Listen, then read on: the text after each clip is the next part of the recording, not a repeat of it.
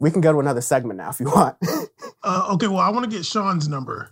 I already said an eye for an eye, a tooth for a tooth. yeah, Oh, that, that, okay. that was his Well- response. Like that's Sean gave the safer version of my answer, and I just wanted to give out my full answer. Yeah, but I believe in capital punishment, so uh, Okay, that's well, a I whole don't- that's a whole different that's a whole I believe in capital punishment in theory, but not in practice. That's my problem. Okay, well, I don't. Well, I do not believe in capital punishment, but okay. Well, I want to theorize his ass behind bars. That's what I want to see. Yeah, Bam's a bitch. Uh, that's totally fine. Um, the, Damn.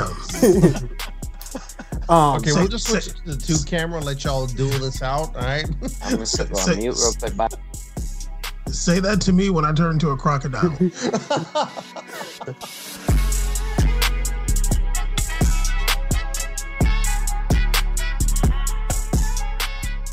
Hello, humans. Welcome to Crocodile Bam's burning desire to purchase a Microsoft Surface. This is episode 23 of Power Report, and I am joined, of course, by the Power Report panel Bam, Sean, and Caesar. What's up, y'all?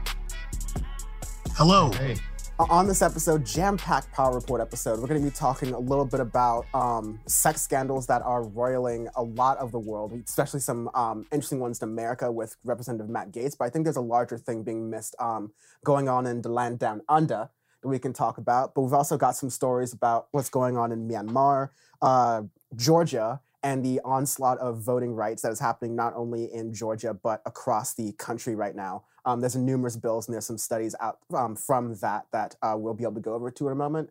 But um, something I definitely want to begin with, if I can, here is um, the Derek Chauvin trials that are happening right now. So Derek Chauvin, the cop who pressed his knee on George Floyd's neck, thus killing him, is on trial right now. The trial is um, underway, and this is the time we're recording. This is after the first week of that trial, and there were a lot of things that we ended up kind of learning and seeing happen immediately as was going on. You had the prosecution and the defense uh, giving their testimony and talking about things, and there are a lot of major takeaways that people were able to kind of get from this, mainly that the public safety officials that were uh, around uh, giving help, like the paramedics who showed up, were kind of shocked by what Derek Chauvin had done. Um, there was kind of a widespread point being made that what Derek Chauvin was doing was very grossly against police procedure, um, flagrantly so, honestly. And a lot of this was to I mean, I'll go into other aspects of the trial, but a lot of this was meant to not only, you know, prove the case out in front of the people who are the jurors who are seeing the case, but like all these cases that happen in the public eye, this case has to unfortunately stand as a symbol for what is going on in the country more broadly as it turns to race relations with Black Americans. Um, a- lot of what was on display was on trial, and a lot of the purpose of the prosecution seemed to be in response to the misinformation that's going around about um, the Derek Chauvin case, about George Floyd and his like history and that what led up to the um, killing, basically uh, giving the idea that he had deserved what was coming to him, essentially. And so, seeing all that kind of going on, I want to get like folks' thoughts about the trial as it's going on so far. There's so many different aspects to this trial that are um, just uh, I don't know if fascinating is the word, but when it comes to police brutality and like what we're what we've all been talking about in regards to police culture, there's so many different things. Um, I'll just say like a couple things before everybody chimes in, and then maybe we'll come back to some other stuff. But um, about police culture, when we talk about um, the racial aspect in the way that police deal with citizens, um, it, it's interesting because you might think that, hey, you know, there's a black person being uh, being murdered. Um, you know, what about the black cops? Like maybe the black cops will have some uh, would would fight back against that. One of the guys that watched George, one of the police officers that watched George Floyd be murdered is black. Um, and apparently, he was someone who was talking about how he wanted to change the way police culture is in Minneapolis before he got into the force. Uh, sorry, bruh, it's bigger than you. Hmm. Uh, just the diverse nature of those police officers that saw George Floyd get murdered one Asian guy, one black guy, and then two white guys. Like, there were at no point did any of that matter because what matters for them is like their police gang. Um, also, something very interesting that I kind of doubt will be um, really fleshed out is when the woman uh, Genevieve Hansen, the firefighter, when she uh, was talking about like attempting to step in to help George Floyd or just change the situation, and and I, I, I can't remember if it was Derek Chauvin that told her this or one of the other police officers, um, and maybe one of you guys know, but told her if you're if you're really a firefighter, then you'll know to mind your business, or something of the sort. Um, unbelievable. I'm gonna um I'm gonna let everybody else chime in while I go on mute.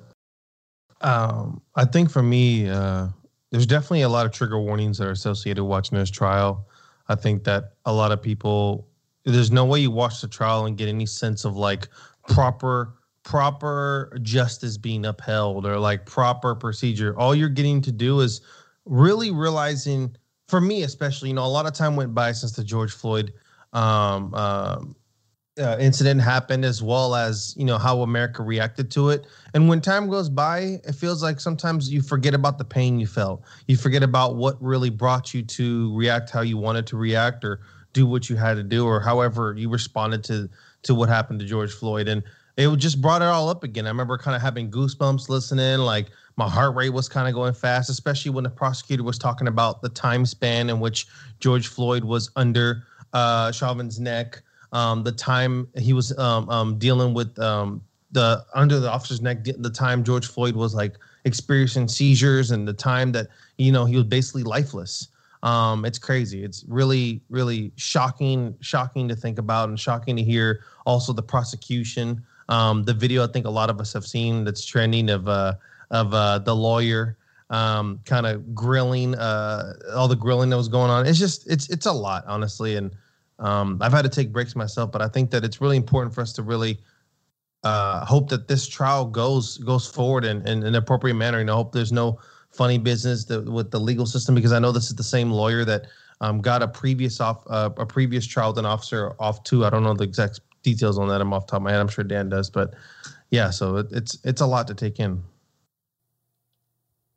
Yeah, I don't have the exact details per se on um, whether it was before, but like the, you're getting to the fact that when people are watching this trial and experiencing it for themselves, like through the context of TV, yeah, a lot of people are going through.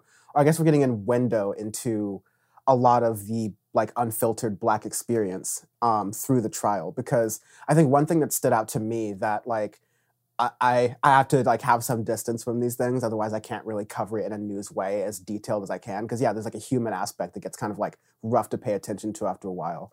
But there was a point where one of the bystanders was talking about having guilt for not having intervened in um, what derek chauvin was doing for fear of uh, the police potentially retaliating against her because she was a black woman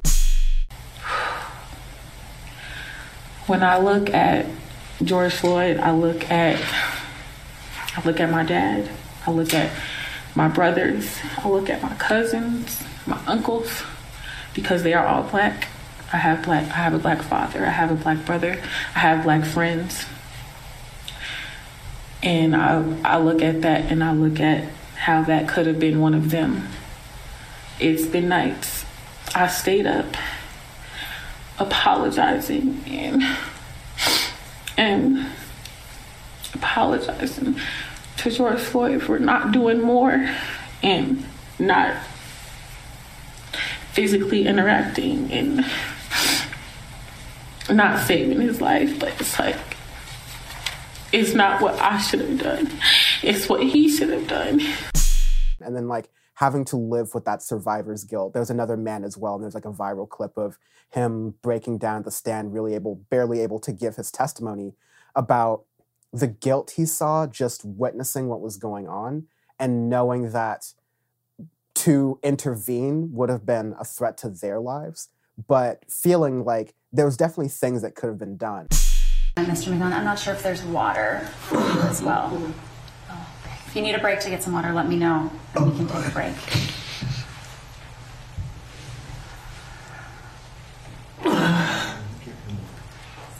May I approach, Your Honor? You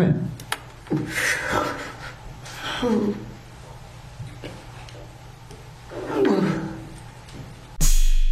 But now the guilt is on them as survivors for having witnessed all of that and not being able to do anything.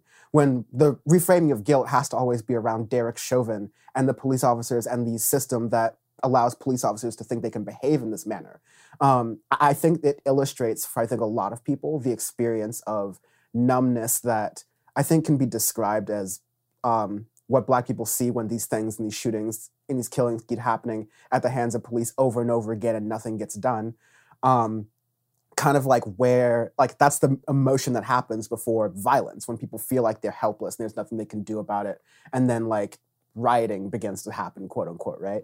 But i think yeah there's something interesting about seeing that survivor's guilt and that numbness kind of happen in real time with people because with i mean broadening it to outside the black american experience when you have cases of gun violence as we're starting to see ramp up this year again um, it's the same feeling of helplessness, knowing that there are easy ways to solve this problem right in front of us, but we're not doing it. And so that's causing a reaction that's causing us to feel like we're guilty, like us as Americans are guilty for like America's gun problem, when in reality it's the gun lobbies, it's the people in charge who don't want to do anything about that problem because they see political gain for themselves. So I, I just think it's interesting how the trial sort of like illustrated all of those things in real time, I guess. Um, Sean, do you have anything? Any thoughts?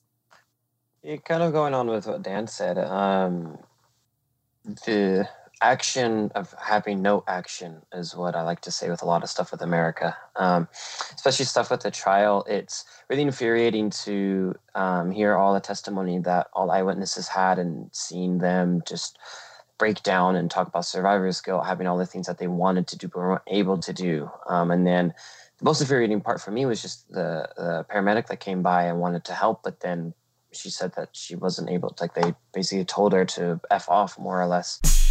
I would have pre- put my hands on, stacked my hands and pressed his chest. Chest compressions. Chest compressions, Yep. correct, yeah. And what's the point of doing chest compressions? Um, pumping, pumping the blood for somebody that's not doing that themselves, um, trying to get a pulse back. And were you able to do that, any of those steps? No, sir. Why weren't you able to do any of that? because the officers didn't let me in to the scene. I also offered, in my memory, I offered to walk, kind of walk them through it, or or told them if he doesn't have a pulse, you need to start compressions, and that wasn't done either. And so when it, well, is this are these things that you wanted to do? It would have. It's what I would have done for anybody. Um, and there's a lot of stories of that, not just like with police, but like with other stuff in American culture throughout the with throughout the the standing over the entire country of of um, washing things under the rug and stuff. That's just infuriating for human rights in general. But um, the other thing too is it's almost it's almost a year since the incident happened too, since the death of George Floyd. So the fact that it took this long to get even a trial up is something that always pisses me off with the justice um, system in America too, of how long it takes for trials to happen, murder trials or this or that. It's a year, a couple years after even this stuff happened, where people forget about it or this. It's just I always like it to, or my, my things I want it to be done as quickly as possible and stuff, and not have all of the bureaucracies and bullshit take over to then not have justice be done. And one thing that worries me is if the trial goes in a certain way, I I uh, don't want like to have like a whole thing where justice isn't done, and then to start another wave of violence and stuff throughout the country. So it's a thing that um, that really worries me with um, the trial too. So I just wanted to be over with quickly and to have justice be done for for what happened to George Floyd.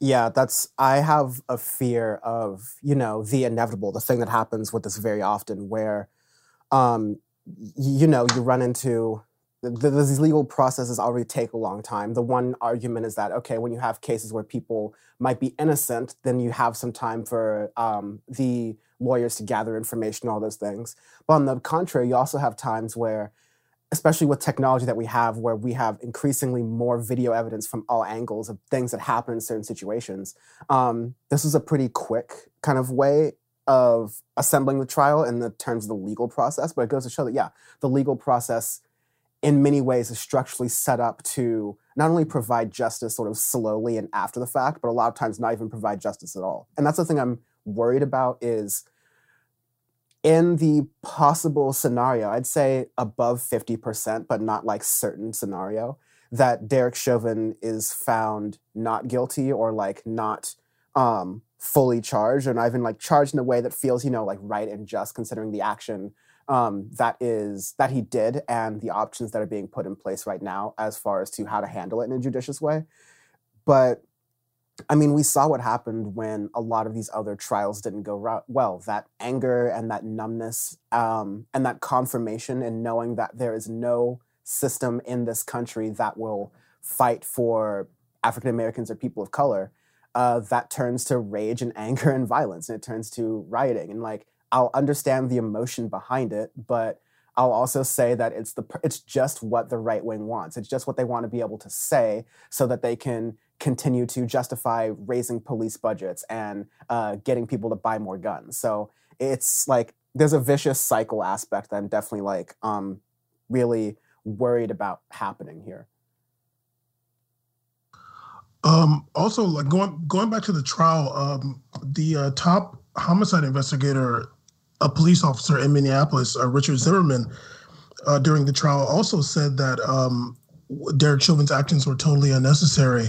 So you even, then, which is rare for a cop to actually go against other police officers. We all know about the um, what is the blue line, the blue wall of silence. Yeah. Um, the uh, the stitch, the snitches get stitches of police, but um, we we have that aspect, and then I'm I'm glad you brought up that you know what what may happen if there isn't um, a worthy sentence because that's usually the issue. Like we're seeing that there's like no system in place that can protect citizens from police. Like and and and I and I was talking with a friend of mine yesterday about this like we end up we we have to almost like forget how much power police have in this country when we're just going about our regular lives. But then times like this when there's like blatant murders um and then and and, i'm hoping that he doesn't end up getting just like three years or getting found not guilty. But um just like when we we saw with the Amber Guyger case in uh texas 2019 she walks into someone's apartment and shoots and kills him and she gets 10 years and people are just like dude like you know you hear about people getting 40 years for getting in a fight and like things like that. Like they're like people are kind of sick of turning off their brain when it comes to police trials you know?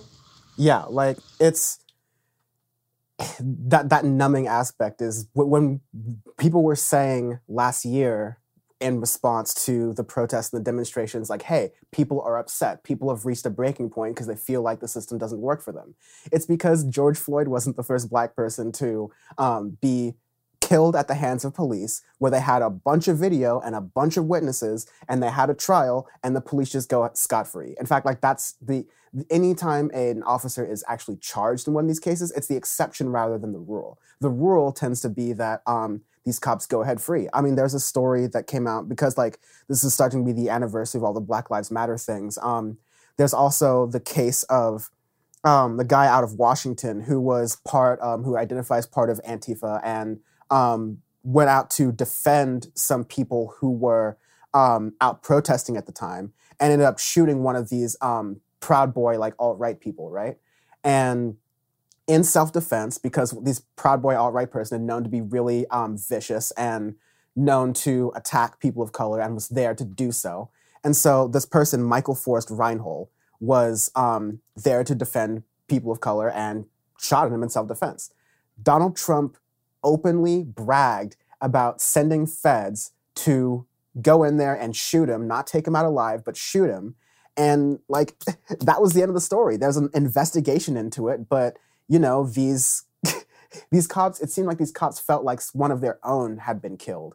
And so they took no like um chances or even sort of like possibility in saying, oh, was this self defense? Is this some other thing? All those sort of like different tropes that are used to describe um, gun ownership and self defense when it's actually being used in practice in a way that at the time our like Mhm. alt right government disagreed with, um, they were immediately shot. Like there's nothing that was done in um, response or in regards to the um, th- there's like such an imbalance of accountability that's going on in all of these cases here. And I think that that's kind of what a lot of people are bracing themselves for, but I hope that that's not something that we have to end up like seeing and experiencing, you know? Uh, Dan, what do you think would be uh, a sentence that Derek Chauvin could get that I'll just say that you would be satisfied with? I, I hate to say it like that, but what do you think would be fair? I mean, we are at this point like accepting the fact that what the legal system has given us is not fair. And um like I'm, I'm not going to muddy the situation with my own like deep philosophical political opinions. Like that's need like a different conversation. But I think what he's up for, um, if I can like reference the charges right now, is which degrees of murder, like second and third degree or whatever. Yeah, he's been charged with second and third degree murder and second and third degree manslaughter. He's pleading not guilty all the charges. I mean, there's particulars Is that 50 to life for that, right? I I'm not sure off the like um if sentences he could face kind of years, but I mean, I think that this is the bare minimum of what you do. I I would like him to be charged to the fullest extent. This was definitely I forget what's the difference between second and third degree murder, but manslaughter is like when you're intentionally doing it. It's not like haphazard, whoops, we killed someone, like was driving my car too fast and ran into someone. No, like it's pretty, it's extremely clear what Derek Chauvin was doing. Um, and again, law is a lot about precedent, and that precedent is always used against activists and people of color. And so, if you can get in precedent at least once in one case that a killer cop can be charged um, to the full extent of the law, then that doesn't mean that all these cases are going to be better in the future. But hey, maybe some of them. But it's definitely going to be like I'm worried about the hope that people are going to lose. Um, it's going to be like a black pilling kind of moment if Derek Chauvin's able to walk off with like a slap on the wrist or scot free, or like what happens with 99% of these other cops where they just get um, desk duty or transferred to a different police department. Um, I'm kind of hoping that isn't the case there. Give give that give that number though. What number? What what what number? What how many years will you be satisfied? with? Again, I don't want to get into the philosophical conversation of like my own beliefs on like Dan, are you running for Congress or something? Are you a politician here? Like, are you like saying here? okay, w- uh, what number would you want? And then I'll let my thing be the last word. Okay, for me, I'm not expecting more than 10 years. If he gets 10, it sucks, but like I know how it is, and I'll be like, you know what, that's pretty much all you're gonna get. I feel like he obviously deserves a lot more than that based on what we saw. But if he gets 10 years, I'll be like, okay, that's basically all we were gonna get. eye for an eye, a tooth to for a tooth. Well, Caesar, what about you? Uh, I mean, I'm gonna be honest with you. If he gets ten years, I'll be appalled. Um, I I feel like he has a really good lawyer with him, um, and I think I think like what I want him to get is like 25, maybe more than that. Like like 25. I mean, damn it, 25 to life. Go ahead, see ya. But um, what I think he's really probably gonna get is like seven to ten. I can't imagine and that's just serving years. I can imagine him letting him letting him walk a lot earlier because he's a cop and all that. He's probably gonna be eligible for the earliest parole possible, and he's probably gonna be able to like house arrest like two years in. So who knows? So wait, what what what are you what will you be satisfied with? Uh, Twenty five to life. I just said it. I'm not saying it twice. I'm not running for Congress like Dan, so I'm good. 25 to life. No. Okay, so if he gets 10 years, like you're gonna like you're like 10 years is worthy of protest for you. Yeah, 10 years is of course. Yeah, we, we of course. Someone dies, a black man dies in this in this country and it's a ten, all, all all the cop gets is 10 years. Yeah. I mean, I'd be and then I'm getting 10 years. Um, never mind. I'm not, no, no, yeah. I mean, Amber Guyger walked into Botham mm-hmm. Jean's apartment, shot him, killed him, said that she thought it was her apartment. She got 10 years and they're trying to appeal that sentence. And if they if it works, she will go scot free after yeah. two years. Yeah cops don't get more than 10 years dude. no you you think you they literally walk into those ideal situation in general. They're like they're, they're in that in when they walk to this, like that system like they're always already trying to like act like they're the saints and get them out early anyways. It's, it's a totally different situation for someone doing 10 years as a cop than someone doing 10 years for i don't know a drug charge or something. It's a it's a whole different perspective on them in general yeah like yeah. it's it's just stacked for you if you're a cop like my oh, answer yeah. like my answer is layered, right? Like I have qualms over whether the criminal justice system as it exists today like really rehabilitates people. So like the point of sending them to jail is just sort of like an afterthought, right? Like they're, they're in a box, they're in a place we don't have to think about them anymore. Um, when we like think about, okay, well, a lot of the people that these cops throw in jail, um, are like horribly mistreated. A lot of them caught COVID 19 and died. And it was just a complete afterthought because jail is just considered to be the lowest rung in American society. And we incarcerate more people um, per capita than the rest of the world does. So, like, there's that aspect of like, does this, does jailing the few cops that do get jailed for doing this thing really solve the problem of police brutality? No. Um, like, then, like, I'm to put that in a box. The other thing I say is, look, my progressive politics and like morals and things aside, I'm much more of an eye for an eye person moronic, mor- morally. And in my world, Derek Chauvin would have been shot point blank in the courtroom. Like, we would just go through that very quickly. Because, but again, we can't have capital punishment in this world because in this world, we're constantly charging people who are wrongfully uh, accused of things. And so when we apply the death penalty more broadly, uh, people who are wrongfully um, charged guilty die. So I, I, can't approve of it in that broad sense. Um, but like that's honestly how I feel. Like I don't have any sort of recourse or reprimands for these kinds of people. I mean, eh, the kind of lack of care they have for bodies that look like mine, yeah, make a fucking example of them.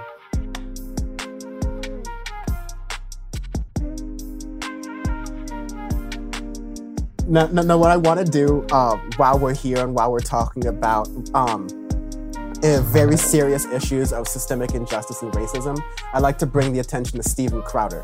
Now, um, Steven Crowder has been uh, f- facing some. I mean, we have to understand the game that Stephen Crowder is playing. The fact that I'm even talking about Stephen Crowder right now is, in a sense, part of his plan. It's because he has existed on his YouTube show and his YouTube channel growing for years and years, especially under the Trump administration, for being the brand of conservative who, at be at no other cost, just triggers the libs, just gets them upset and angry. And that was a brand of political punditry that worked. But what a lot of these uh, goddamn fucking newbies don't understand mm. is that political punditry is something that you have to sort of like spice up and change every couple of years, or else you get stale and people move on to the next flavor of the month.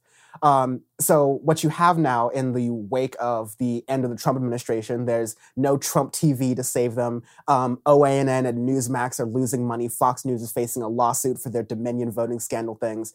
And on the online independent media space, where so much of the traffic over the past four years was based off of Trump news and getting emotional reactions out of people, in this Joe Biden milk toast world where there aren't many um, political scandals at the federal level, let's say, Republicans are stuck at trying to spark fires on their own in ways that are just incompatible with this um, new body politic that exists. So they tried talking about cancel culture for a couple of months, and that really worked for them and really almost distracted people from the fact that the Republican Party had no tangible response to the COVID 19 pandemic and no desire to even uh, send people help uh, while complaining that they need to like get rid of mask mandates and all that stuff.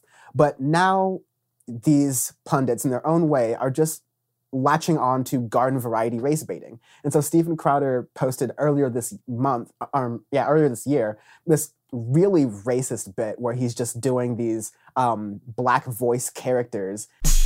Uh, most happy about the new policy, these people. So yeah, I'm gonna buy, I'm gonna buy a plow, man. I'm gonna plant that corn. Go get a John Deere. Barack Obama, mother, I'm the president. I'm plowing that head. You.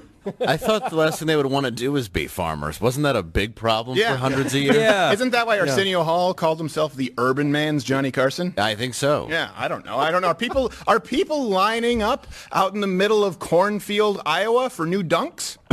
Uh, how would you prove this, by the way? Like, how would you prove Yeah. that you've been discriminated You don't against? have to, you just well, I didn't say. get that loan. Sir, you had no credit. Well, that should not have stopped me from getting the loan. Uh, I planted a Hennessy tree, but it's not growing. Well, I, well, technically it did grow, but that shit ain't XO.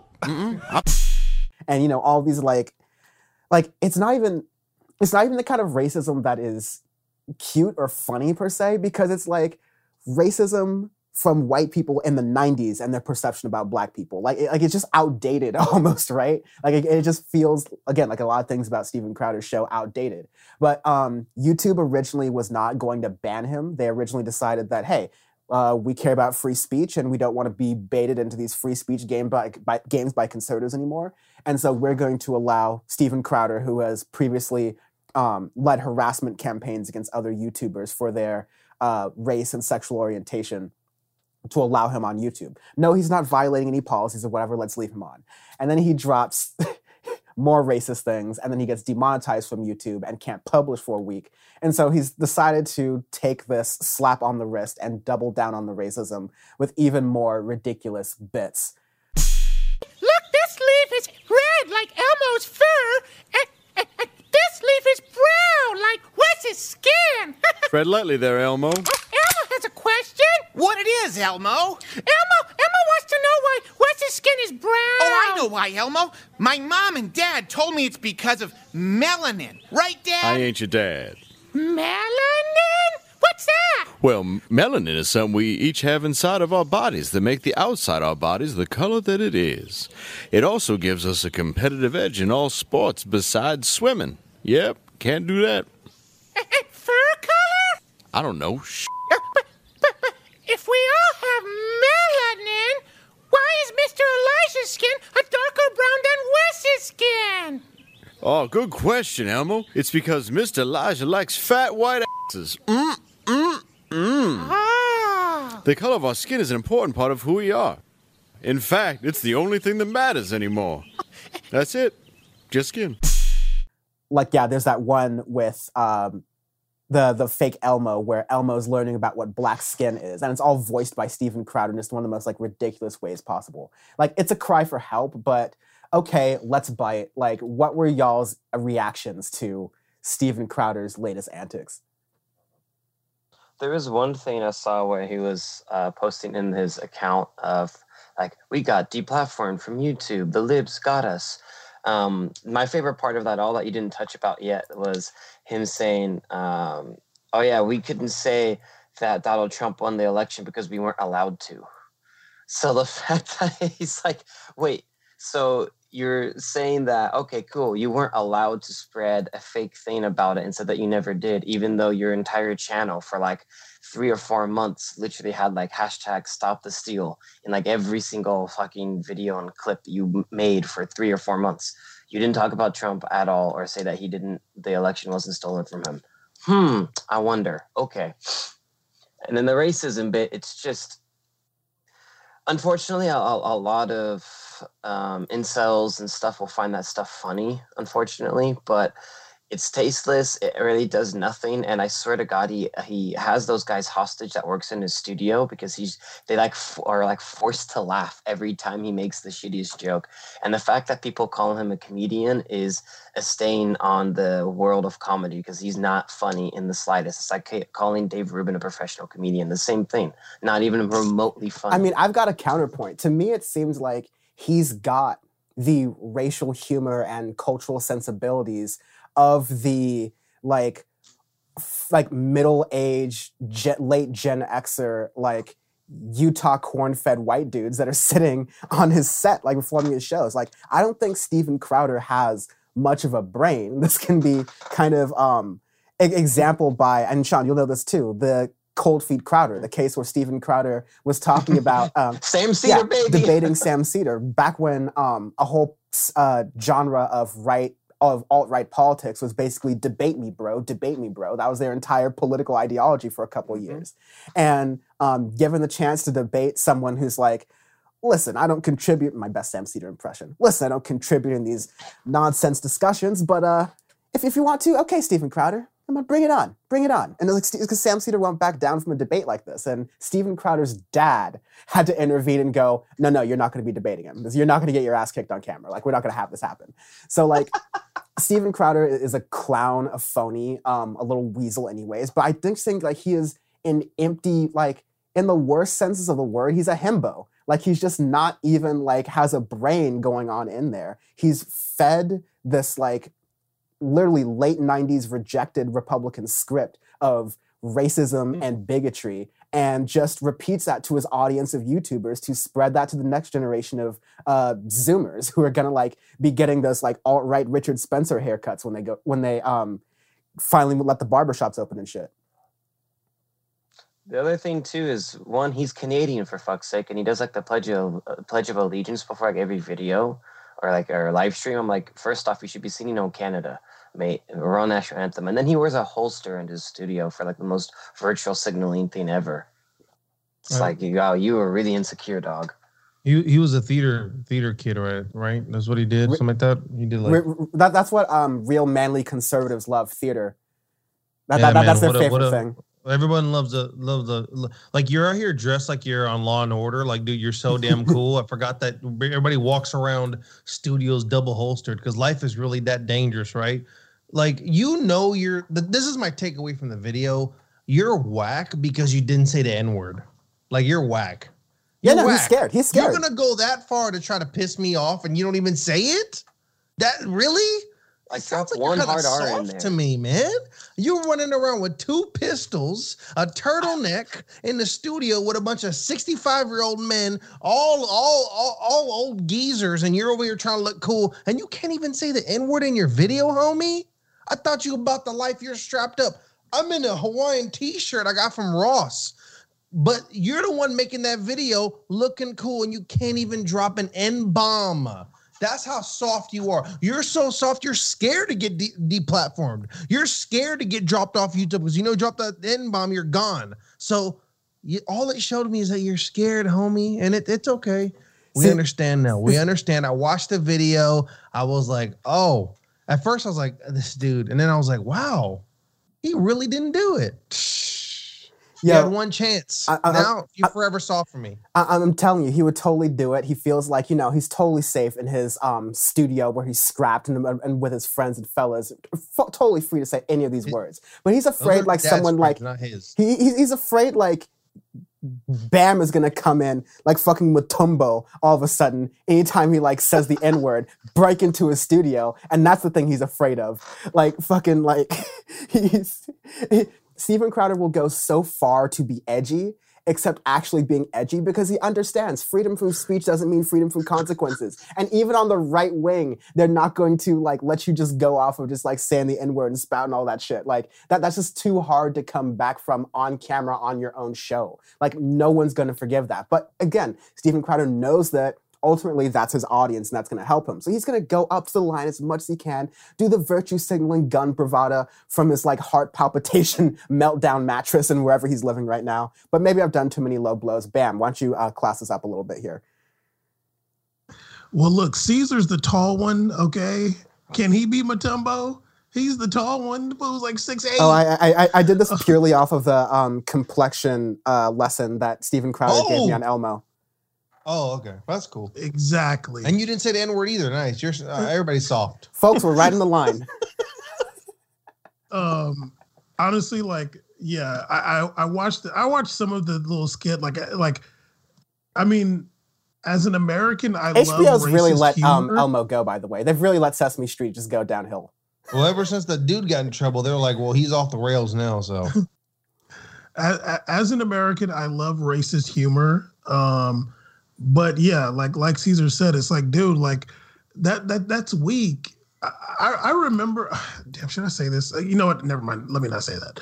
Um, you know, there are like the Steven Crowder is that type of guy who like you're around and he tries to like you know kind of pick at you a little bit with like racial stuff and i've known white guys like that like they kind of try to test you a little bit see what they can get away with or see like how serious you'll take certain things um you know what i'm gonna say it uh if, if it's too bad uh uh dan you can just take it out but um, i had a friend this. of mine a white guy uh white guy who who who who was doing this he, he's you know I, I I've seen it a million times. He's like trying to say little stuff like it doesn't bother me. But then but then one day he was like, "Yeah, you know, like my dad's really racist." I was like, "Oh, okay." Like and then he's like, "Yeah, like he's he still calls black people uh colored." I was like, "Oh, okay." I was like, "What does he call Jews?" And he's like, "Oh, well, well, well, like I don't know, like nothing." I was like, "Well, he's he's obviously not that racist then." and and and and kind of similar to Caesar said, like just say the like like are if you are you gonna do it or not? Like, are you really about it or not? Because we can go there, but if you're just trying to play around, like uh, I'm not taking you serious. You're you're wearing you're strapped up. Uh, You're the only person I see watching these videos of all these lame ass conservative uh, uh whatever puppet figureheads. You're the one who's a Canadian rocking double holstered over here with looking like um, uh, you came off of some damn uh, KDOC TV broadcast rocking it right now and you're not even dropping the N bomb. I thought your body looking like Airwolf. Drop, drop it, drop it, dog. Are you part of the A-Team? Drop it. Cause honestly, I'm re- I- I'm ready to hear it. Honestly, if he dropped the N bomb, I would have been scream laughing. I would have been laughing at this video. I would have been laughing. You would have had my comedic laugh Steven you've been waiting for, Crowder and you said the- did it, so I didn't laugh. If Steven Crowder said the N word, that would have been so based compared to how boring everything else the entire bit was. Because it just would have been, it would have been comedic delivery. It would have been like commitment to the bit. But no, he's like, uh, oh, isn't it winky face, winky face, like awkward winky face, like cute that I'm being racially provocative? Oh, I'm triggering the libs with my harmless rhetoric. It's just like, No, it's so obvious, man.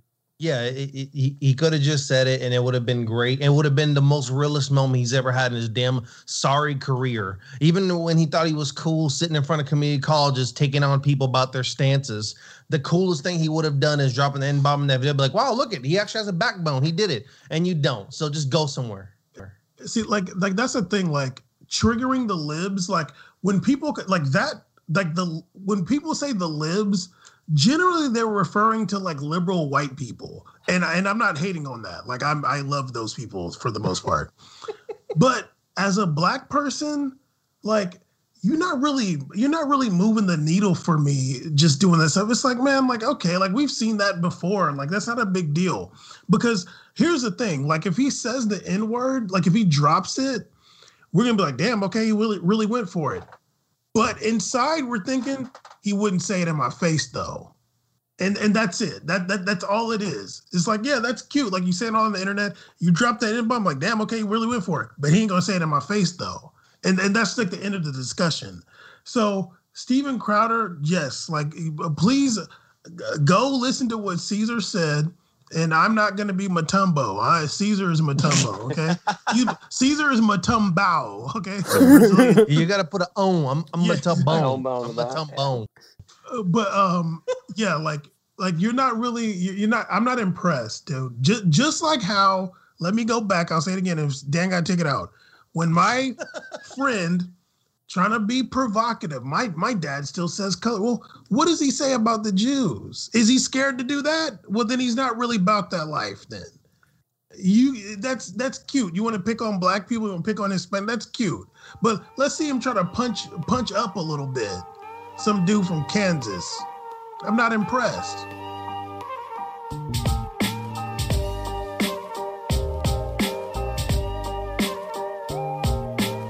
We turn to Georgia, where folks have been paying attention to the onslaught against voting rights and the ability to vote that is going on in the state. Um, after the sore loser party basically responded to uh, losing both Senate seats in the state of Georgia, they then went into overdrive to figure out okay, we've lost because the American people voted that way. How can we make sure the American people's vote matters less and less so we can continue to maintain power? Um, so that's like taken itself into a number of different ways. Georgia's voting law, the new voting law that um, has just sort of passed, there are a number of different provisions that are in there that um, like change things for the way votes happen in Florida. I mean, sorry, in Georgia. For one, voters now have less time to request absentee ballots. So um, it's another hurdle to if you can't vote in person and wait um, in the long lines. Keep in mind that even before this voting bill took in place, Republicans have systemically decreased the amount of um, federal and state funding that goes towards some facilitating the election day in states including Georgia. And when you have less state funding, that means you have to close polling locations. That means people have to travel further to go to vote. There are fewer places to vote, so that means there are longer lines. And that's especially important because uh, mobile voting centers, basically RVs that can go to these rural areas in um, Georgia, for example, are now banned. Early voting um, is expanded in a lot of small counties, but not many of the more populous ones. So when you wonder, like, oh, who is this voting measure supposed to help? Very clearly, it's going to help the more rural areas that vote tend to be more Republican areas. And one of the most publicized ones here, uh, people can no longer, while you're in line, you can't give food or water to people who are waiting in line. That's being treated more specifically as a gift um, that's being given to people who are voting, standing in long lines in early November, sometimes for the entire day, just for their um, constitutionally protected right to vote. Um, but yeah, there's some other ridiculous things in here that are going underreported. One's like if you show up to the wrong polling place on accident, even on accident, that's a misdemeanor now. So you're criminalizing voting, you're criminalizing some of these basic mistakes in voting, all while there wasn't some widespread voter fraud that was actually proven. When the numbers were done, um, voting irregularities were no different than in previous years, even though a number of people were voting from home due to COVID 19. No, the only um, word of voter irregularities or voter fraud came from the Republican Party, the same party that is instituting all of these changes in the state of Georgia. Uh, before I begin talking about some of the ways that this is happening in um, other states, I kind of want to get y'all's thoughts on this like blatant attack on attempted voter suppression going on in the South. They, uh, the ironic part of um, more conservative, right-leaning people, Republicans, saying how they want freedom uh, freedom of speech is like their biggest like one of their biggest talking points you know. Um, second amendment all that but they like to support like suppress voting rights as much as they can because they know the more people that vote the less republicans go in. Uh, because i don't think a republican has won the popular vote in like 25 years or something like that for a long time um, for the presidential election. So they're trying to do that to get as many people as they can within their team into um, Congress, into uh, the White House, whatever it is. So it's just you know another blatant attack on people and all of the little things that they do. It's the hypocrisy uh, of it all for the voting rights too is it's it's appalling really for a country that sets you know that prides itself on having the right to vote to having a, a uh, representative democracy, but then all of these loopholes and stuff for people that have issues voting. It's just it's sickening and and very angering to see because I want more people to be able to express it, and I don't want people to feel like that they don't have a voice or feel like that they don't have a, a, an opportunity to go out and vote because then that's less people voting because we already know that there's so many people that don't vote so i want more people to get involved in the process because all those micro changes and stuff really have an effect on the the bigger picture and i want more and more people to be involved in politics and stuff in general because that's the way you get change around and while suppressing that is not going to help with any of the change you're going to have more of the status quo more of the bullshit that's been going on in this country for you know hundreds of years and you want real change, you want stuff to help the people, you're gonna have to have more people being involved, more people to be able to vote. So all that change, all that stuff in Georgia is just sickening and, and very maddening for me, especially. Um, I think that this is probably this is kind of like the news that kind of really bugged me a lot this week because it made it made me think that like I thought that we were making at least some semblance of progress moving on from the whole corny um, stop the vote stuff and everything that was going on and you know I thought it was actually a very I thought it was almost a thing to be proud of um, for the state of Georgia to see their turnouts for the recent um, election. What was it called? The the one that they just did the that we talked about that ended up getting the their their representatives in the Senate. Um, the Senate races they had over there. I thought it was very telling to see so many people come out and turn out and voice. You know, that's I thought that's the foundation of what you know what you want. You want you always talk about this country being great because of the freedom to vote, right?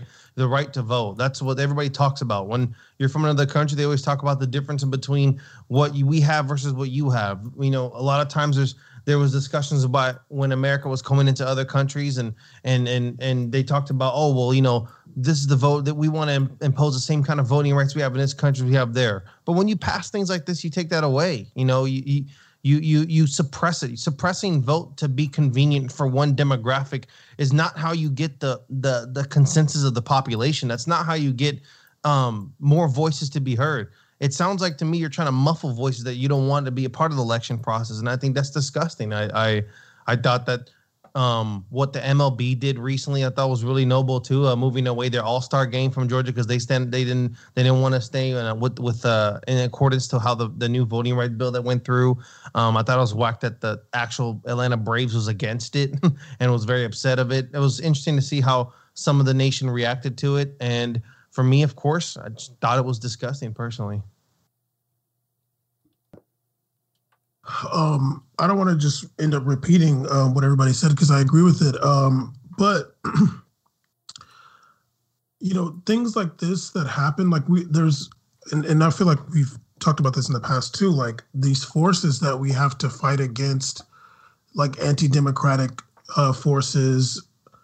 You know, they're, they're they're not going anywhere anytime soon. And times like this, like what happened with this Georgia law, like they they raised their hand you know like they didn't they're not like in the shadows you know they're not they're not like creeping around. They're saying like hey we're here to literally suppress the vote because of the the election results that just happened.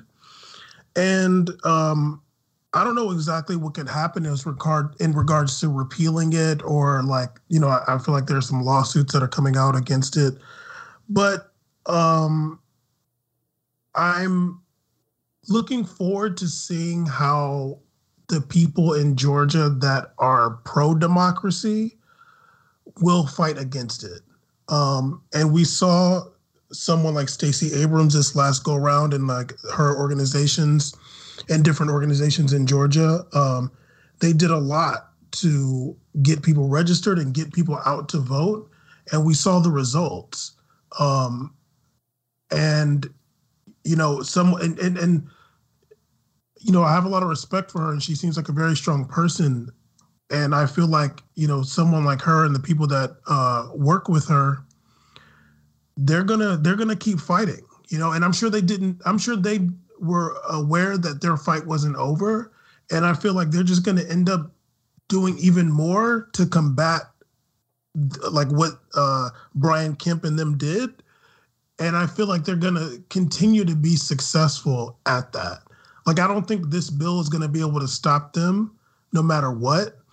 Um, but, but there, there's some like, I don't want to say silver lining, but there is something to these people having to show their hand as opposed to, um, you know, what Brian Kemp did before when Stacey Abrams ran against him you know some slick things that you can't really see behind the scenes or whatever because he was secretary of state before he ran for governor or whatever. This is like look we lost big time so we got to suppress the vote. Everybody sees it plain as day and now the fight becomes like that. It, it, it, uh, doesn't necessarily become easier but it becomes like more public. Yeah i, I get where you're coming from in that. I think it's important for people to know that yeah, as much as these fights for the vote are happening, there are a number of people who are willing to fight that back because the vote is like one of the most fundamental, like important things that we can like we have as a society to let people know where the American people like stand on these different issues, and it's like being taken away by a party that knows they can't win the vote. I mean, you alluded a little bit to um, current Governor Brian Kemp, who back when he was Secretary of State and was running for governor against Stacey Abrams, the Secretary of State is the person who runs the elections in any given state, right? So there are some very obvious shady things that were happening there that um, Stacey Abrams just sort of had to like, you know, lick her wounds and like battle for the next day, and like battle she definitely has for sure. Um, that's also to say that Stacey Abrams is doing it alone, as I've mentioned in other videos. There's a tendency to just say that like the um, this all like Stacey Abrams, this one um, neoliberal, is doing all of the work in Georgia. Where in addition to her, there's a number of other different groups, grassroots organizations in Georgia who are helping to fight against these voting issues. But this issue is so much bigger than Georgia, and it's so when you look that it is bigger than Georgia, you see that this is a concerted effort on the part of the Republican Party to suppress the vote.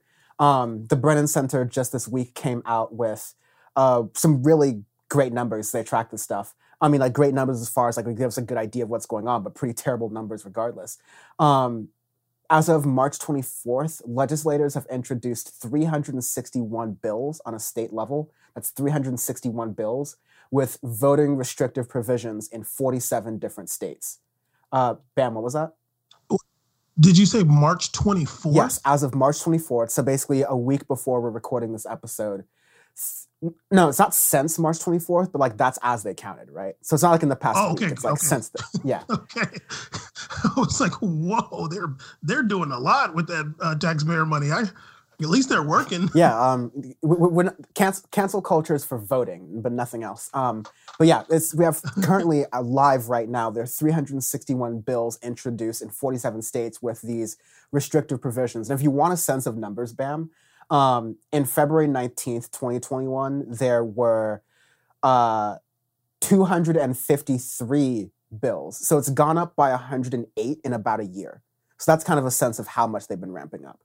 Um, five restrictive bills have already been signed into law, and 55 of these bills are moving forward in 29 states, and 29 of them have at least passed one chamber. Texas has the most bills at 49, with Georgia at 25 and Arizona at 23. Would you looky here? These are all the purple states. These are all of the populous states that the Republican Party needs to retain viability in future elections, right? Um, these are the same states that um, instead of the Republican Party trying to appeal to the constituents of these states, um, what's going on in Texas? The Texas Republican Party is in complete denial that climate change is affecting the infrastructure in Texas. Uh, that, that's the kind of government you have there working for you. And that government that is taking a complete lackadaisical approach to the issues facing um, Americans and even Republican red blooded red state people in these states. The fact they're taking a blind eye to the issues affecting them and also trying to suppress the vote so that maybe and this is like a strong hope maybe some of these people really understand the ways the republican party is screwing them and they want to then vote and then um, make their voice heard against that.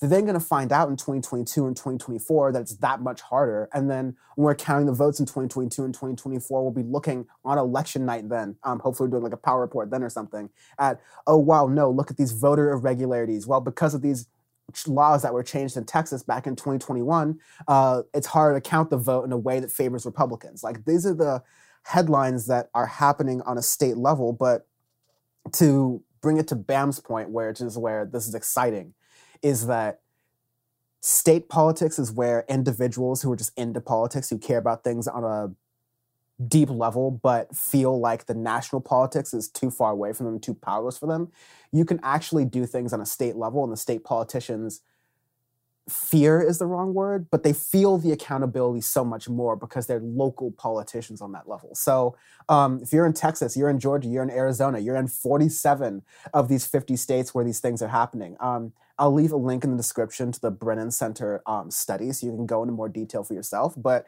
if you're living in one of these states, yo, like you need to get in touch with lawmakers who are both um, fighting these voting suppression measures and lawmakers who are uh, trying to put them in place and make sure the voices of you and the voices in your community are heard while those voices even matter, honestly. Uh, even even if you're in a you know a blue state, I, I feel like because of how popular the stop the steal meme became and like how like it became such a popular thing that the voting was rigged or whatever you know these people are coming for they're coming for our democracy like for the democracy that we have. You know obviously it's not even close to perfect but for them they're like their their ideology is like let's kind of get rid of all of that you know? So it's it's not going to be difficult for them to persuade people to thinking that oh you know like oh you know it was it was rigged right? Like you know there was like these issues. So we, you know and then then then there comes like somebody that's a little bit more clever or knows how to get into these halls of power and start to change things you know? For sure. Um sean is there any last words on this?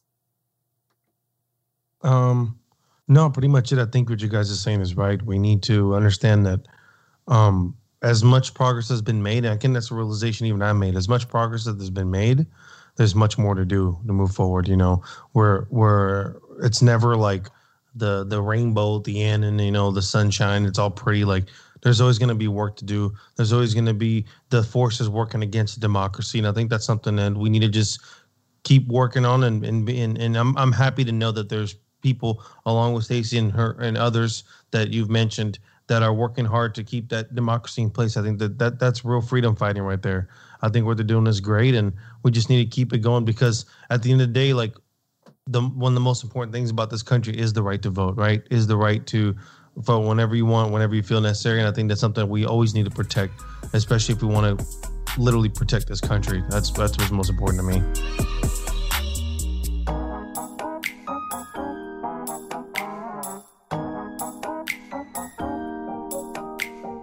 So, Matt Gaetz, uh, congressperson from Florida, one of the leading uh, perpetuators, let's say, of a lot of conspiracy theories that benefited Trump during the Trump administration, or, you know, even they didn't have a direct benefit to Trump, they were popular in Trump circles. This idea of Pizzagate, this Democratic Party cabal to um, engage in child trafficking um, with minors. Really disgusting stuff they just sort of thought was fodder to be joking around about, um, even while a lot of these MAGA chuds were ignoring the fact that the um, pedophilia was coming from inside the house, as it were. Um, insert libertarians in the chat complaining about the differences between pedophilia and phobophilia or whatever. But, um, anyways, the this really all came to a head when Matt Gaetz was found to have been under federal investigation accused of having sex with a minor. Um, apparently, this was disclosed of Matt Gaetz accused of having a sexual relationship with a 17 year old girl and paying her for travel, among other things. But Matt Gaetz then responded to this claim with a, a frankly dizzying slew of interviews, something that even the home court advantage of Tucker Carlson really couldn't help him out with and it was just this like onslaught of just like videos of Tucker Carlson's even like Matt Gaetz is like, well, obviously, as you would know, Tucker Carlson, being a person who's been wrongly misused of sexual assault, like you would know that these things can happen. And Tucker Carlson's like, bro, I'm doing you a favor. Why are you putting me into this? Literally after it, Tucker Carlson's like, that's one of the weirdest interviews I've ever done, and I have more questions than answers. and um, listen, we're just gonna run ahead with it, buddy.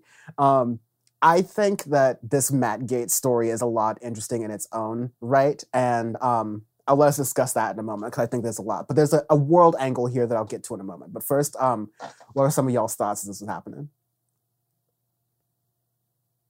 I'm excited to hear about this world uh, aspect you're going to get into.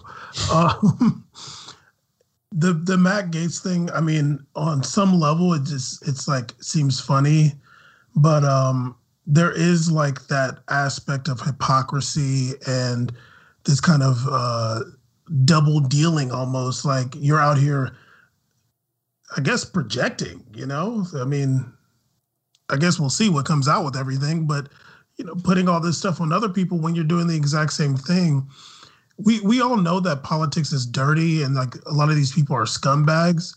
Um, it, it it's it's kind of like less. Uh, you know, you don't. You, it doesn't bother you as much as like if you really never. If that person kind of stays in the background, but this guy is trying to come out like the moral police and stuff, and then all this garbage is coming out about you. There and there's a lot of stuff too. Uh, fake IDs. I, I, I, we'll, we'll see what comes out, and and if he uh, Jeffrey Epstein's himself. Right. I, just to get into the things really quickly before you continue, um, more information came out where apparently he was involved in the procurement of fake IDs for some of these minors. Um, slot there. And if that wasn't bad enough, there's apparently reports that Matt Gaetz was sharing um, lewd photos on the uh, house floor of some of the women he had slept with, potentially underage women he had slept with. So that's a, a number of layers we got going there for uh, Pizza Gates over there. Another interesting thing with uh, Mr. Pizza Gates um, was that he was saying about either a day before or the date of right when it was coming out of that he's being investigated that he was going to leave congress and go get a he was offered a position i believe at News, newsmax and he was uh, potentially going to leave congress to go take up a early to go take up a position at newsmax which you never hear of congressmen leaving congress early to go pick up another job usually it's after their term is up and everything so it's extremely rare to hear that but then it makes sense because he probably is figuring out, oh shit, I uh, might be investigated, might be good to you know leave this uh, area to put some things under the under the rug. So I thought that was very telling as well. Um, that he was even considering leaving and told people about that. Doing the old dipperoonie real quick, um, and, and, going straight to the um, conservative media pipeline. Usually, like you know, Newt Gingrich had to wait a couple weeks before Fox gave him a contract, right? like, um, but Planet Newt, Lord, um, man, it's ridiculous. Did you want, Cease, you want to jump in before I go like super in here? Dan, just just go in, dog. Go in. Okay, I've had it. So like, the Matt Gaetz stuff is horrible, and I think it's of course has to be said that um, we're talking about a, a, a, pattern here with men, of course, in the way they view sexual impropriety, where they're oftentimes very loud and vocal about people's sexual improprieties while committing those same things behind closed doors, um, in ways where they're using their power as politically powerful people against oftentimes women who aren't in this power, who are fearing for their jobs, their livelihoods, who are like then behaving in these situations, or um, men who just like plainly know better and how and go, maybe, you know, as a politician, maybe I shouldn't do these certain behaviors or actions. Um, but to me, bring this in the world context of men who are in the post Me Too era still not having their lives destroyed and canceled for being like very clear, um, not just sexual deviance, like we agree with on disagree with on a moral level, but these are these are crimes. This is um, sex trafficking. This is assault. These are really serious issues. But this parallels something that's just roiling in Australia right now. America's really bad with doing world news, but um, in the English speaking world down under in Australia. Um, you have this wild sex scandal that has pretty much implicated a significant um, portion of the right wing in Australia. So, super high level. Um, Australia has a parliamentary system, as a lot of um, English speaking non American countries do, which means you have a government made of multiple different parties, not necessarily two parties. But in order for that government to work in a you know semi sustainable, fashionable way, um, these governments have to form coalitions with each other. So what you now have is the coalition government, which is a group of basically a um, group between the Liberal Party of Australia, so the center, and the National Party of Australia, so the right slash the far right. And they've been a coalition government um, in Australia since 2013, being re-elected in the 2019 Australian federal elections, led by Scott Morrison, um, one of the most punchable inbred English people I've ever seen in my life. So this whole thing begins when a coalition staffer by the name of Brittany Higgins says that she was raped in the Parliament House in Australia, saying that um, it occurred inside the office of Defense Minister Linda Reynolds on 2 a.m. in March 23, 2019, when Higgins was 24. Um, she said after a night of drinking with colleagues, she fell asleep on Miss Reynolds' office's couch and woke up to the man raping her. Um, there's really like vicious, like gruesome details in it. But a couple days later, basically you get the government roundly denying through this um, saying they had no idea what was going on, even though news investigations are coming out that the prime minister was aware of this happening during the whole time.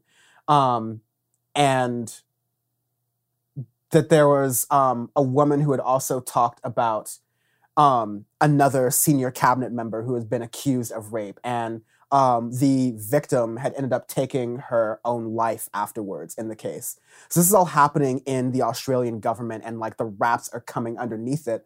All the while, um, the Attorney General um, Christian Porter then comes out and says that he is the cabinet minister that was accused, and sort of goes to this whole thing of like I'm not really like backing down here, or like I'm um, one of the defense minister, Linda Reynolds, the woman who um, Higgins was asleep in her office, said that Higgins was a quote lying cow about the whole story and basically trying to um, get the Australian media and government in this whole fit as some sort of like partisan effort because the you know the Labor Party is trying to use this thing to take down the government and trying to go over this. So, I mean, I can go into it. This has been like a huge multi months mess where um, even Christian Porter, the Attorney General, announced that he is suing um, the um, Australian broadcast news company that's been reporting on this. So you have a major government official saying they're going to sue um, a major news outlet for reporting on things that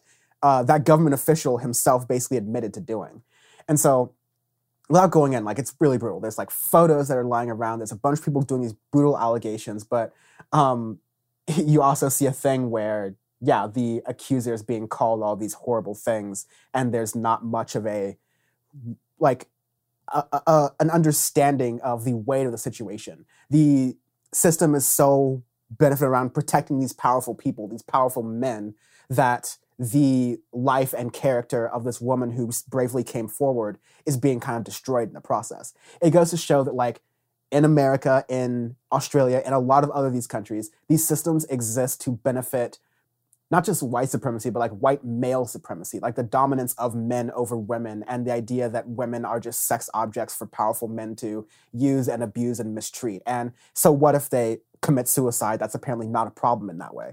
Um, so it's just like, I, I think that angle to the Matt Gaetz story shows that there is a through line of toxic misogyny and masculinity that exists in governments around the world that I think that only through like removing it from a sort of like, oh, Matt Gaetz is such like a weirdo style politician, he's such like a Trump goon, to seeing that, okay, in the broader context of how this is happening in the world in 2021, this is still messed up and we've got a long way to go than these like mandatory work seminars on workplace harassment. Like there's got to be a whole new level of revolution on here that needs to happen.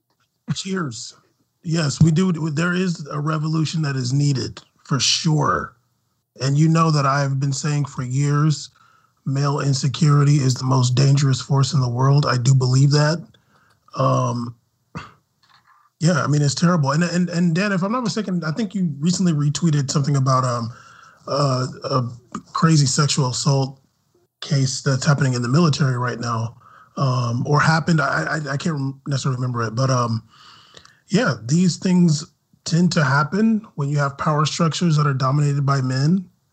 Um, the women that you know are, are, ambitious enough and intelligent enough to reach these levels, they, you know, sadly, a lot of times things like this happen, and and a lot of them have stories about it too.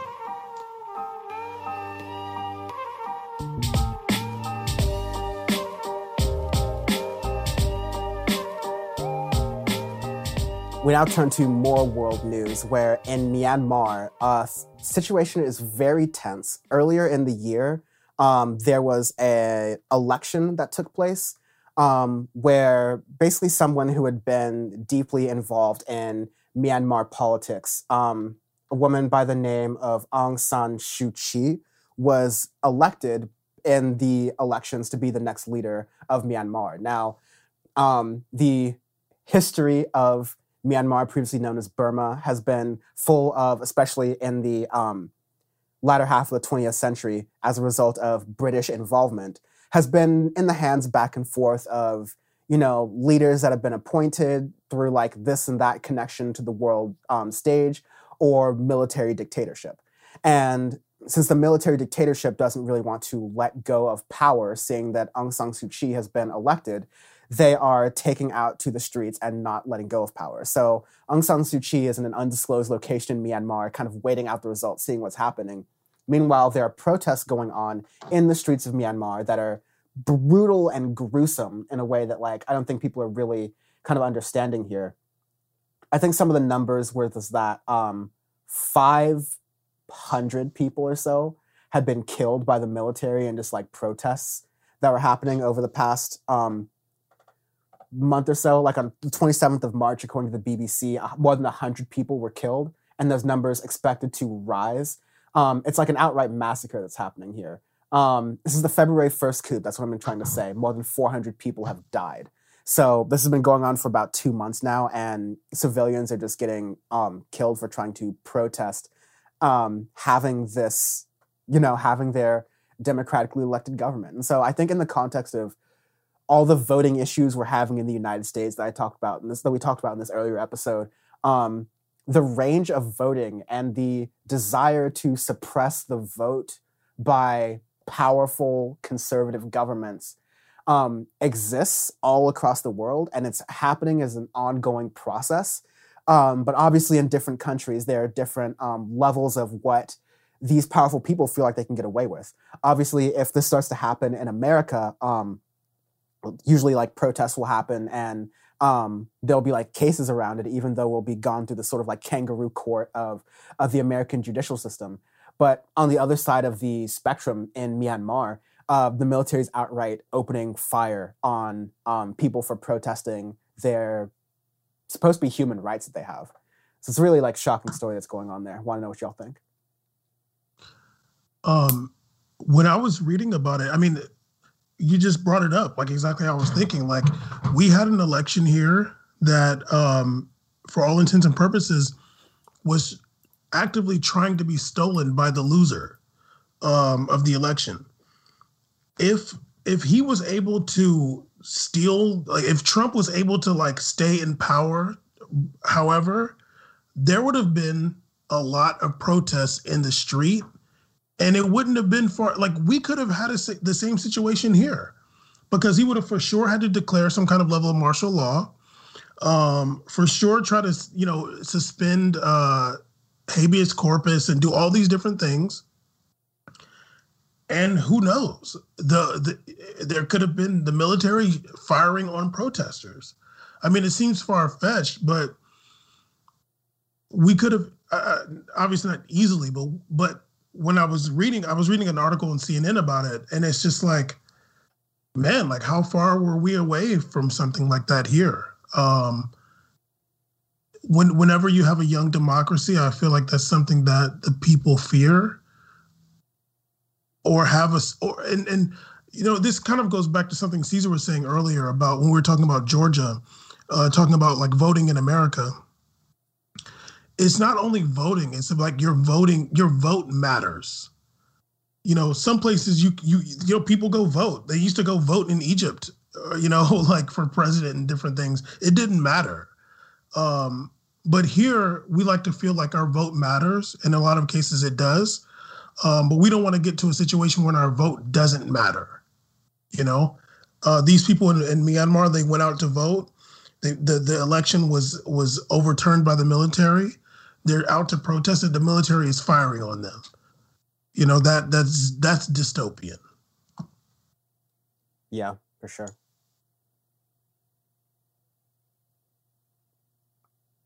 Anyone?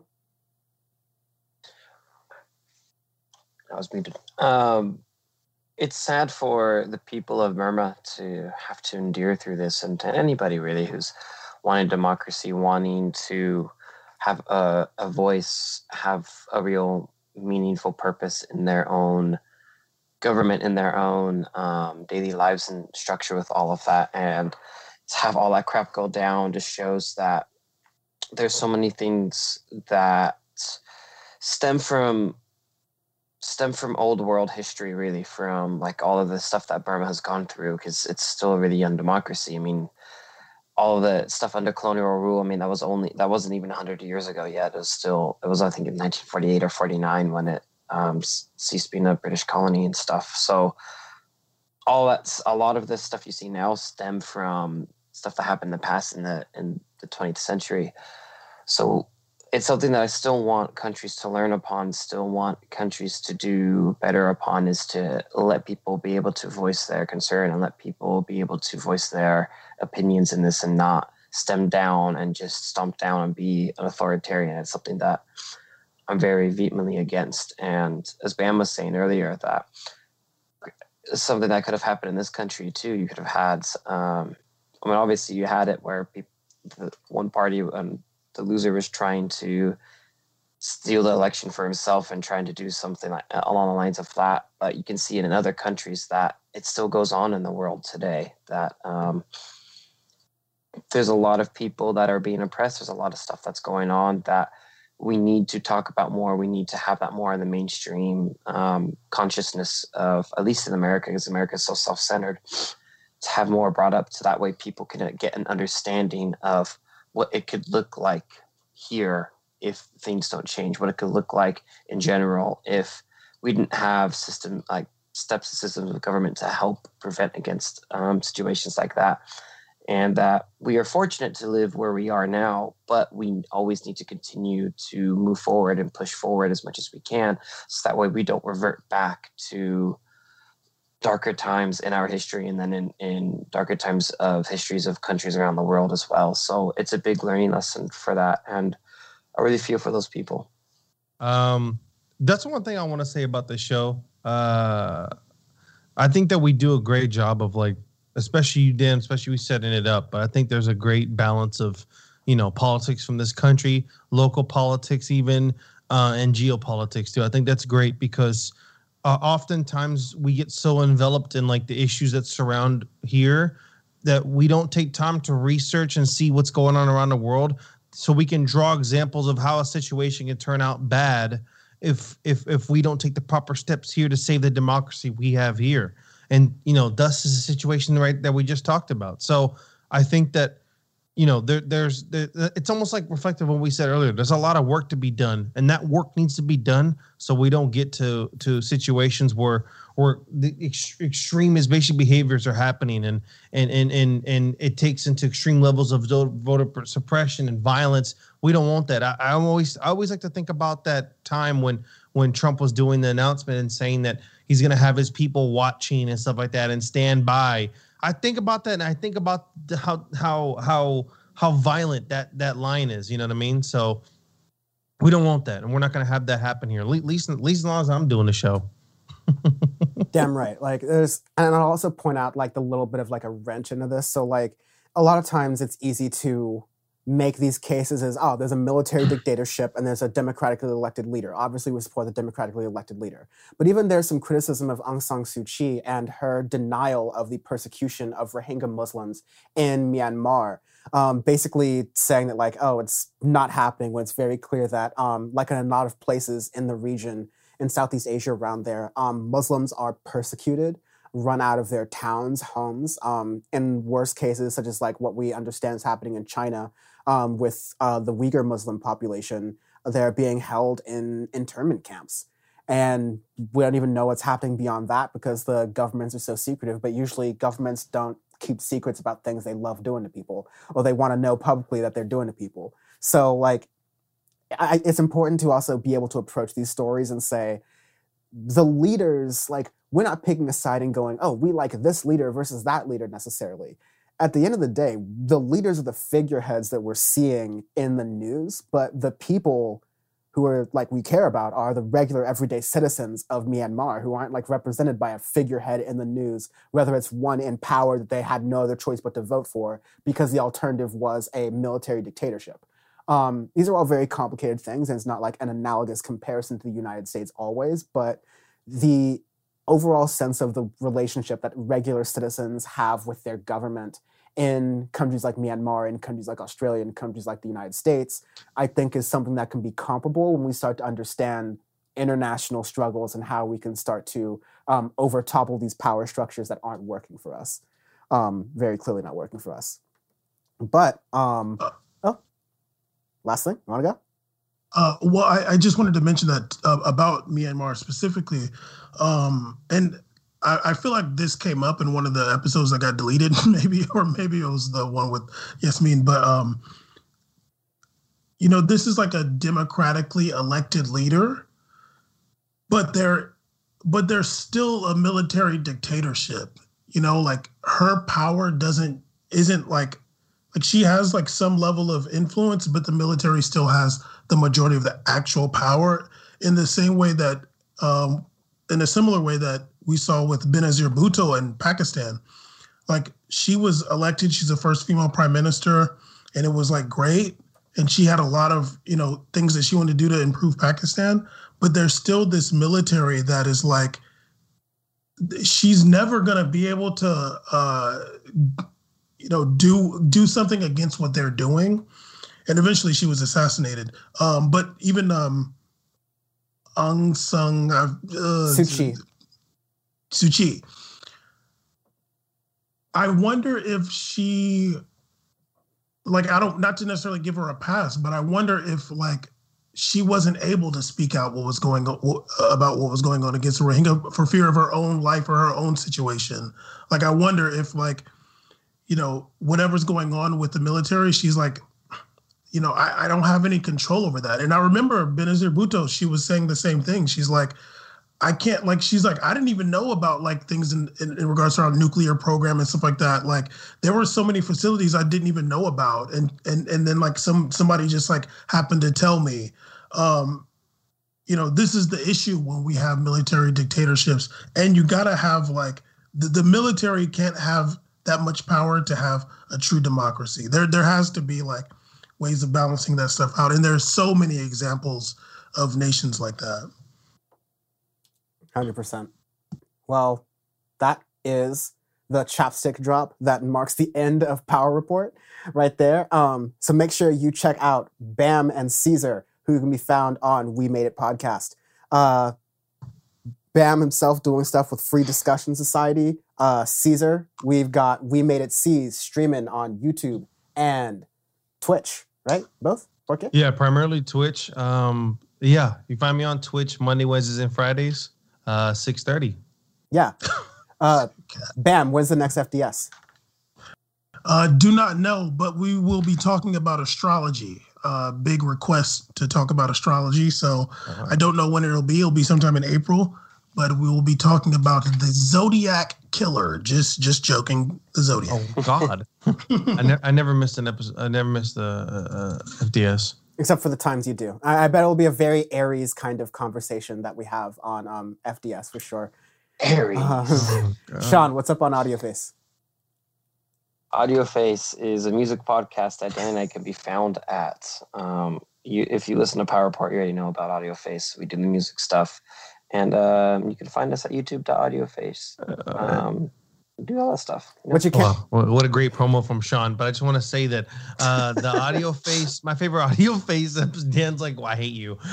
my favorite, my favorite uh, audio face. I just watched you guys' um, Daft Punk uh, episode. Hey. I thought that was great. You know, as a as a Daft Punk fan myself. I loved the some of those images. Honestly, I never seen some of those pictures you guys dropped either. I never seen some of those, so that was really cool. I definitely recommend anybody to to check out Face, especially that segment. Uh, definitely not the one about some art rappers in the past, but that one I definitely recommend. That one will get you the subscribe button. The other one, that one is a subscribe for sure. Someone heard the 24 karat golden review and doesn't like it.